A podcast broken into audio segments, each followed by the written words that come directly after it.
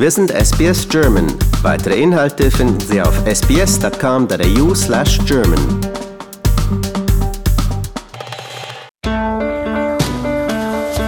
Herzlich willkommen zum Podcast Abenteuer lesen.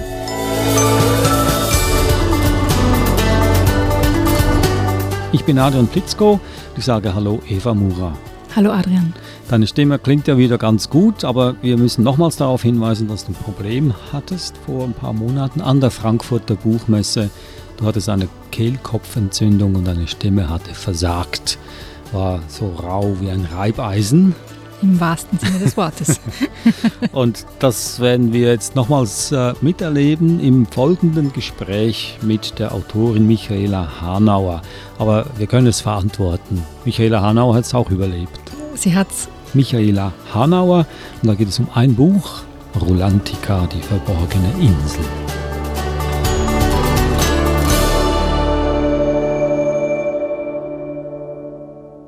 Heute haben wir Michaela Hanauer im Studio. Herzlich willkommen. Herzlich willkommen. Ich freue mich, dass ich da sein darf. Es ist ja eine ganz interessante Geschichte, wie das zustande gekommen ist, dass wir heute hier sind. Normal ist es so, ich finde Bücher meistens im Internet und suche mir dann die Bücher raus, die mir besonders gefallen. Und da bin ich eben auf Rolantiger gestoßen und habe gedacht, das ist eine tolle Geschichte. Da möchte ich mehr darüber erfahren. Und auf einmal war da auch eine Seite eines Europaparks und eines Wasserparks, der im November eröffnet wird. Und ich habe mir gedacht, das ist jetzt aber schon seltsam. Da gibt es ein Buch und jetzt machen sie gleich einen Wasserpark draus. Das ist ja, das ist ja sensationell, das ist ja irgendwie komisch. Und in meiner Recherche habe ich dann herausgefunden, dass es eigentlich andersherum war, dass es zuerst die Idee zum Park gab und dann das Buch. Jetzt bin ich natürlich gespannt, ob meine Recherche überhaupt richtig ist. Wie ist es zu diesem Buch gekommen? Also Ihre Recherche ist teilweise richtig. Ähm, es ist tatsächlich so, dass äh, die Planung, einen Wasserpark zu bauen, der Europapark äh, Rust schon eine ganze Weile hatte, aber auch die Planung, dass Sie das Ganze verknüpfen wollen mit einer ganz starken, schönen Thematisierung, also sprich mit einer wunderbaren Geschichte. Und äh, so kamen die irgendwann auf mich zu und haben mir das erzählt und mich gefragt, ob ich da gerne mit an Bord wäre. Das heißt, wir haben es wirklich gemeinsam entwickelt. Die haben mir ein bisschen erzählt, natürlich, was sie sich grundsätzlich schon vorstellen. Da gab es so ein paar Ideen schon, eben zum Beispiel, dass es äh, eher eine nordische Richtung wird. Und ich habe dazu beigetragen, was ich mir eben dann als Geschichte dazu vorstellen kann. Und dann war natürlich auch noch eine Aufgabe, einen Verlag dafür zu finden. Also es klingt ja nach einer richtigen Abenteuergeschichte, kann ich mir vorstellen, und auch nach einer richtigen Teamarbeit. Also das heißt, da war die Idee eines Parks und einer Geschichte, dann musste eine Autorin gefunden werden und dann noch ein Verlag. Es sind ja ganz viele, sage ich mal, Stücke und, und Menschen, die hier äh, richtig zueinander finden müssen, damit das auch klappt. Gab es da auch Hürden oder, oder schwierige Entscheidungen? Gab es irgendetwas, was ja einfach für Sie ein besonderes Erlebnis dabei auch war, neben dem, dem großen Projekt sozusagen diese Geschichte lebendig werden zu lassen? Also es ist natürlich nicht ganz leicht, sehr unterschiedliche Branchen miteinander zu verknüpfen. Weil wir haben hier einen Europapark, der vorher noch nie ein Buch gemacht hat, der von sowas wie Buchzielgruppe erstmal natürlich keine Ahnung hatte. Wir haben wiederum aber einen Verlag, der sich jetzt auch mit, äh, wie baut man einen Wasserpark, nicht auskennt. Das heißt, für mich war es schon auch so, dass ich da zwei sehr unterschiedliche Welten immer wieder miteinander verbinden musste. Und am Ende hatte ich zwei Bosse also zwei Chefs, die irgendwie mit ganz unterschiedlichen Vorstellungen auch bisweilen an mich herangetreten sind. Und das war schon, also ein Autor sitzt ja normalerweise relativ allein einsam und wird aus sich selber heraus kreativ. Das war schon nochmal eine extra Herausforderung, aber eine schöne. Sie haben gerade angesprochen, das sind quasi zwei Welten aufeinander geprallt. Die Welt der Erlebnisparks, die Welt der, der Buchkreationen und Sie als Autorin in der Mitte. In Ihrem Buch gibt es ja auch zwei Welten. Jetzt bin ich natürlich auch gespannt. Können Sie uns ein bisschen erzählen, was in Ihrem Buch alles passiert, worum es in der Geschichte geht? Ja, tatsächlich geht es in meinem Buch um zwei Welten, nämlich um die Wasserwelt, also die Welt unter Wasser, im Wasser, mit einer starken kleinen, äh, mit einem Wassermädchen, der Aquina, die aber eines Tages herausfindet, dass sie dass sie einen Zwillingsbruder hat, der aber in der Menschenwelt lebt. Und äh, das ist natürlich erstmal ziemlich erstaunlich, weil der eine läuft oben mit zwei Beinen und sie schwimmt unten und hat einen Fischschwanz. Und das muss man dann auch erstmal zusammenkriegen. Ähm, es gibt eine wunderbare Erklärung und die findet sie heraus, als sie sich auf die Suche nach ihm macht. Das wollen wir jetzt natürlich nicht verraten, was die Erklärung dafür ist. Ich muss dazu sagen, wenn, wenn ich Bücher vorstelle im, in unserer Sendung, lese ich auch immer ein Stück daraus vor. Und Adrian will dann immer wissen, wie es ausgeht. Und ich verrate es ihm nie. Das frustriert ihn immer sehr. Ähm, heute habe ich Sie hier, Michaela Hanauer, als die Autorin der Geschichte. Da bietet sich natürlich auch an, dass ich Sie bitte, uns auch vorzulesen aus Ihrer eigenen Geschichte. Das mache ich natürlich sehr, sehr gerne. Dann würde ich sagen, wir fangen aber einfach beim Anfang an und lernen jetzt erstmal Aquina kennen, äh, ja, in ihrer Unterwasserwelt. Es beginnt mit dem Unterricht auf der Korallenbank. Aquina, Aquina, du bist dran. Aquina, dein Skjold bitte. Aquina spürt einen Stoß in ihre Rippen. Er kommt von ihrem Freund Orchid, der direkt neben ihr auf der großen Korallenbank hockt und jetzt die Augen so unauffällig wie möglich nach vorne rollt. Sie folgt seinem Blick und schaut in Manatis strenges Gesicht. Die alte Gesangslehrerin erinnert Aquina immer ein wenig an eine Seekuh mit den gleichen Falten und der flachen Nase und wenn man genau hinsieht, sogar ein paar Borsten auf der Wange. Es ist eindeutig, dass Manati auf etwas wartet. Sie tippt die Fingerspitzen aneinander, immer schneller und ungeduldiger. Inzwischen haben sich auch alle anderen elf Meerkinder zu Aquina umgedreht. Sing! Zischelt Jade, die genau wie Aquina fast zwölf Jahre alt ist und auf der anderen Seite sitzt. Ach, darum geht es also. Aquina erhebt sich mit einem schnellen Schlag ihrer Schwanzflosse, räuspert sich und dann fängt sie an. Ihre Stimme klingt zart und sie sucht die ersten Töne. In Gedanken ist Aquina noch bei den zierlichen Rückwärtsfischen, die sie bis eben am Rand der Korallenbank beobachtet hat. Sie schwimmen Schwanzflosse voran. Für den, der in ihren Schwarm gerät, bewegt sich augenblicklich die Zeit ein wenig rückwärts. Als sie kleiner war, hat Aquina es ausprobiert. Trotzdem könnte sie nicht sagen, ob es stimmt. In dem kurzen Moment, in dem der Schwarm an ihr vorüberzog, passierte einfach nicht genug, um eine Veränderung zu bemerken. Außer dass ein paar Fische sacht ihren Arm streiften, geschah genau genommen gar nichts. Wie immer hier unten auf dem Meeresgrund war es doch einfach nur friedlich und ruhig. Und das alles packt Aquina jetzt in ihre Melodie. Wie wunderschön es in der Unterwasserstadt Aquamaris ist und dass es ganz ohne Zweifel nicht besonders aufregend zugeht. Aquina merkt selbst, wie ihr Gesang sogar ohne Worte beschreibt, was in ihrem Kopf vor sich geht. Inzwischen macht sie das mit voller Stimmkraft. Aus dem Augenwinkel beobachtet sie dabei einen kleinen Neonstern, der an der karstigen Felswand neben ihr an der Korallenbank hängt und seine Farbe im Rhythmus ihrer Melodie sogar wechselt. Jetzt gibt Aquina mehr Druck. Klar wie das Meerwasser an Sommertagen schmeichelt ihr Lied, greift die zarten Schattierungen von Rot, Lila und Orange der Korallenbank auf und mischt es mit dem Blau des Wassers. Zu der Anmut ihrer Umgebung legt sie all ihre Sehnsucht in die Töne. Die Sehnsucht nach einer Welt, die vielleicht noch ein bisschen größer ist. Aber als sie geendet hat, schüttelt Manati missbilligend den Kopf. Du träumst schon wieder am helllichten Tag. Wann wirst du endlich begreifen, dass wir Sirenen mit dem Skjold unsere Feinde abschrecken und nicht anlocken wollen?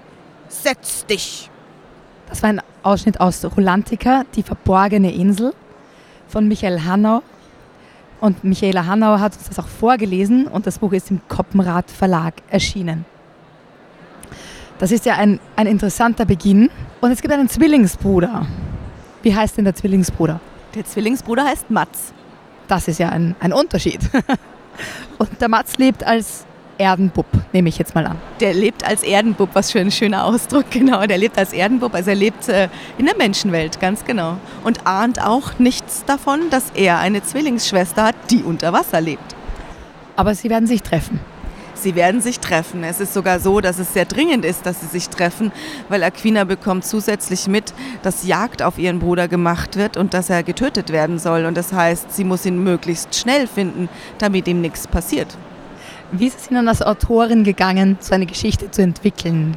Es war ja besonders aufregend, weil ich nicht nur eine Geschichte entwickelt habe, sondern ich habe ja eine ganze Welt entwickelt. Ja, wir, wir, haben ja wirklich mit der Vorgeschichte und der Vorvorgeschichte angefangen, also wie diese Insel Rolantica entstanden ist, wie der nordische Gott Loki diese Insel eben hat entstehen lassen damit wir eine möglichst große Welt haben, äh, die äh, im Europapark dann auch entstehen kann. Und das heißt, ich habe erstmals nicht nur eine Geschichte entwickelt, sondern eine Weltenbibel geschrieben. Das klingt sehr umfassend und groß und schwierig. Was hat Sie inspiriert? Also erstmal hat mich inspiriert, dass ich einmal im Europapark war und wusste, dass es wahnsinnig toll und schön ist, was die da machen. Äh, dann schöpft man viel aus seiner eigenen Fantasie.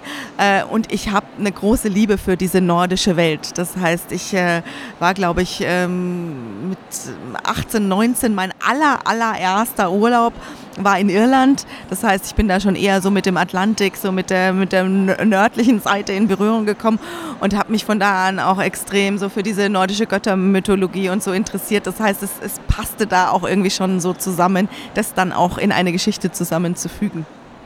Jetzt könnte ich mir vorstellen, nachdem Sie so viel Liebe, Leidenschaft und Arbeit investiert haben, um eine Welt zu schaffen, dass das sicher nicht das einzige Buch, die einzige Geschichte bleiben wird. Da liegen Sie völlig richtig. Also das ist jetzt wirklich der Startband. Äh, es wird äh, nächstes Jahr auch schon Band 2 kommen und ähm, ja, dann schauen wir mal. Also vielleicht sogar auch noch Band 3, je nachdem, wie gerne die Fans es hoffentlich mögen, was ich da gemacht habe. Im Gespräch fällt mir wirklich auf Ihre Leidenschaft auch für das Thema und für das Buch. Wie ist es, wenn man dann dieses Baby sozusagen hinauslässt? Wie fühlt sich das an? Das ist ein irrsinniges Gefühl. Also ich, ich war, glaube ich, schon lange nicht mehr so aufgeregt wie vor dem Tag, als es dann äh, erscheinen sollte. Äh, und es ist aber auch ein ganz großes Glücksgefühl, dann hier auch vorbeizugehen und zu sehen, wie, wie andere das dann auch inszenieren, wie das aufgezogen wird und, und es dann da stehen zu sehen. Und ehrlich, dieses Buch in Händen zu halten, das allererste Mal, das ist ja nicht nur ein ich hoffe, eine tolle Geschichte, sondern das Buch ist ja einfach ein Schmuckstück. Mein Illustrator hat ja wirklich unglaublich tolle Illus gemacht. Der Verlag hat es so schön ausgestattet. Ähm, ich, also ich glaube, an meinem Hochzeitstag war ich noch glücklicher, aber sonst kommt nicht viel hin. das wäre meine nächste Frage gewesen, weil die Illustrationen sind wirklich, wirklich, wirklich passend und, und bringen einen in die Welt hinein. Und ich gebe Ihnen vollkommen recht, also die Ausstattung des Buches, also wie es, wie es wirkt, es wirkt wie ein Klassiker, obwohl es gerade erst erschienen ist. Und das finde ich schon sehr spannend und zeigt auch die Liebe, mit der das Buch ähm, geschaffen wurde.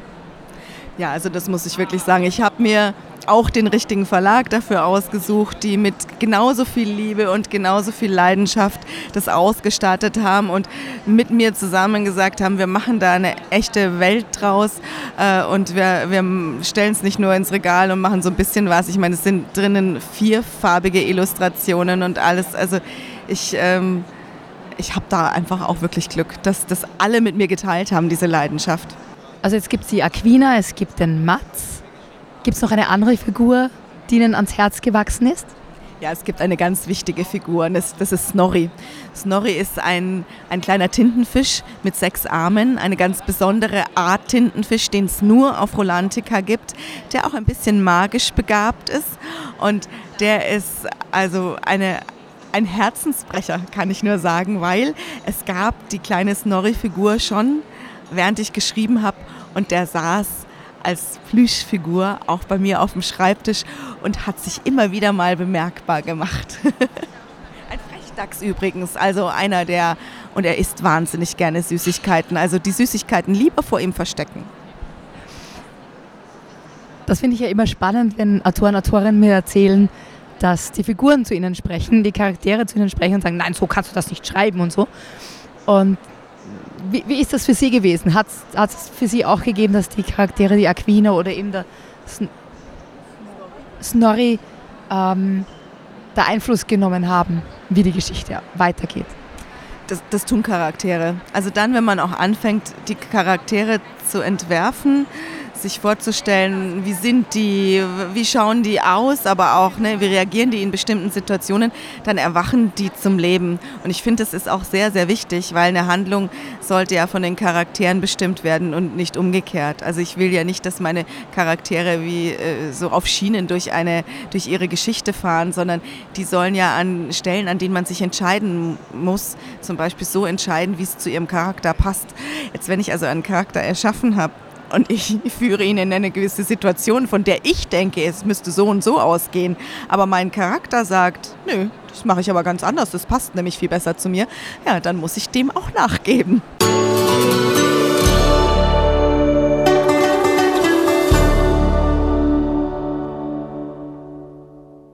Das war Michaela Hanauer über das Buch Rolantica, die verborgene Insel. War gar nicht so schlecht, deine Stimme. Das Gespräch war spannend genug, dass man das eigentlich vergessen hat, wie rau du da aufgetreten bist. Ich hoffe. Wahrscheinlich so rau wie die Geschichte selbst, weil äh, manchmal kann es ja ein bisschen Angst machen, wenn ich mir die Bilder angucke, die Illustrationen. Äh, hier ist eins da, die, die Meerjungfrau mit, mit diesem Monster. Also ich hätte da Riesenschiss. Ist das nicht etwas zu heftig für Kinder? Nein, also ich hatte ja ursprünglich andere Bedenken, also nicht so, dass es zu, zu brutal oder so ist, sondern eher durch die Entstehungsgeschichte des Buches, dass es vielleicht zu seicht ist oder zu kommerziell mhm. und habe das Buch dann gleich meinen Kindern zum Probelesen sozusagen gegeben, weil die sind immer eine sehr eine kritische Leserschaft, meine zwei Jungs. Ähm, und die haben das Buch in einer Nacht ausgelesen. Also hat so 250, 270 Seiten, schätze ich mal. In einer Nacht? In einer Nacht ausgelesen. Ähm, ja. Und sind begeistert zurückgekommen und können wir mit der Autorin sprechen und gibt es schon einen zweiten Band? Weil da steht drinnen, da kommt ein zweiter Band, gibt es den schon? Sie sind dann auch mit zum Interview gegangen mit der Michaela Hannauer, weil sie das Buch so toll gefunden haben. Und ja, Warum sagst du, du hättest Bedenken, weil es quasi eine Auftragsarbeit war, dass es seicht werden könnte? Naja, das war so ein bisschen meine, meine Vorstellung, so, da, ah, da ist ein Erlebnispark und nur weil der eine Wasserwelt haben möchte, jetzt suchen sie halt jemanden, der ein Buch darüber schreibt. Das, das kam mir irgendwie sehr komisch vor am Anfang. Ja, warum? Warum? Ich weiß nicht, weil das war das irgendwie so, es entspricht nicht der Vorstellung, du hast Autor oder Autorin im stillen Kämmerlein und die Fantasie springt aus dem Kopf heraus auf die Tasten. Die Inspiration. Die Inspiration. Und dann, so, wie man sich das vorstellt. Ja, ja. Und da habe ich mir gedacht, hm, wie wird das wohl? Und ich war so positiv überrascht. Einerseits von der Begeisterung, ähm, mit der die Michaela Hannauer diese Welt geschaffen hat. Mhm. Also die wirklich in diese Welt, in, in, in diese Welt hinein gewachsen ist, sie entstehen lassen hat, ähm, darin lebt sozusagen, ja, und mit welcher ja, Sorgfalt dieses Buch geschrieben ist, ja, auch vom, vom Inhalt her und von, vom Stil her.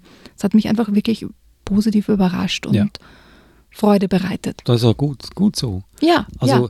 die Inspiration muss ja auch von irgendwoher kommen. Mhm. Ob sie jetzt äh, von einer inneren Stimme kommt oder irgendein ein Stich im Herz oder ein Traum, den du hast als Autorin oder Autor, oder ob sie von einem kommerziellen Betrieb kommt, der gerne die Idee äh, verkaufen möchte, das spielt doch keine Rolle. Ich stimme dir einfach, mittlerweile zu. Es war einfach das Glück, dass Michaela Hanauer wirklich auch Interesse daran hatte und sich hineinleben ja. konnte. Darum geht es ja. Und mittlerweile finde ich es ja total cool, ja, um meine Kinder zu zitieren. Die finden das nämlich total cool, dass sie jetzt ähm, bei unserem nächsten äh, Europaurlaub sozusagen steht auf der Liste, sie wollen diesen Wasserpark sehen. Ja, Weil jetzt können sie natürlich auch die Welt wirklich erleben, ja. ähm, so wie es im Buch steht. so wie es im Buch steht, das ist wahrscheinlich auch eine Illusion, denn äh, wir kennen das ja, wenn ein, ein Buch verfilmt wird, ist es noch lange nicht so gut wie das Buch selbst. Und ich sage dir auch warum. Warum?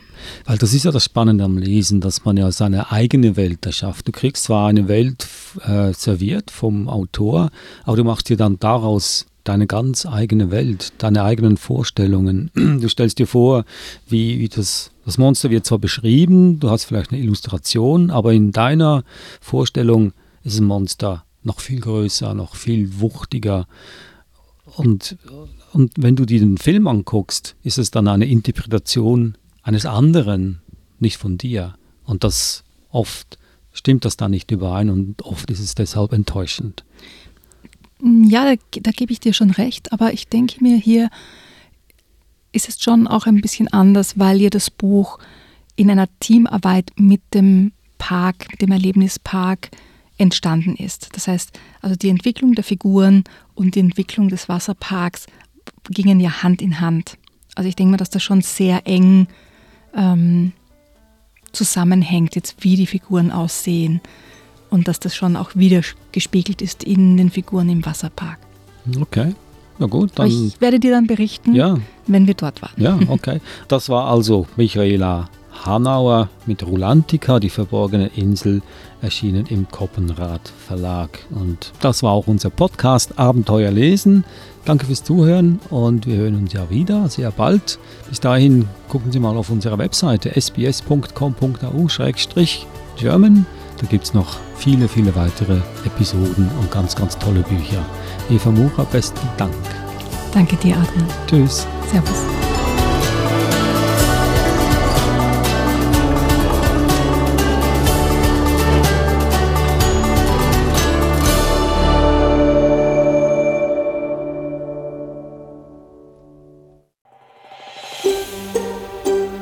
Lust auf weitere Interviews und Geschichten? Uns gibt's auf allen großen Podcast-Plattformen wie Apple, Google und Spotify.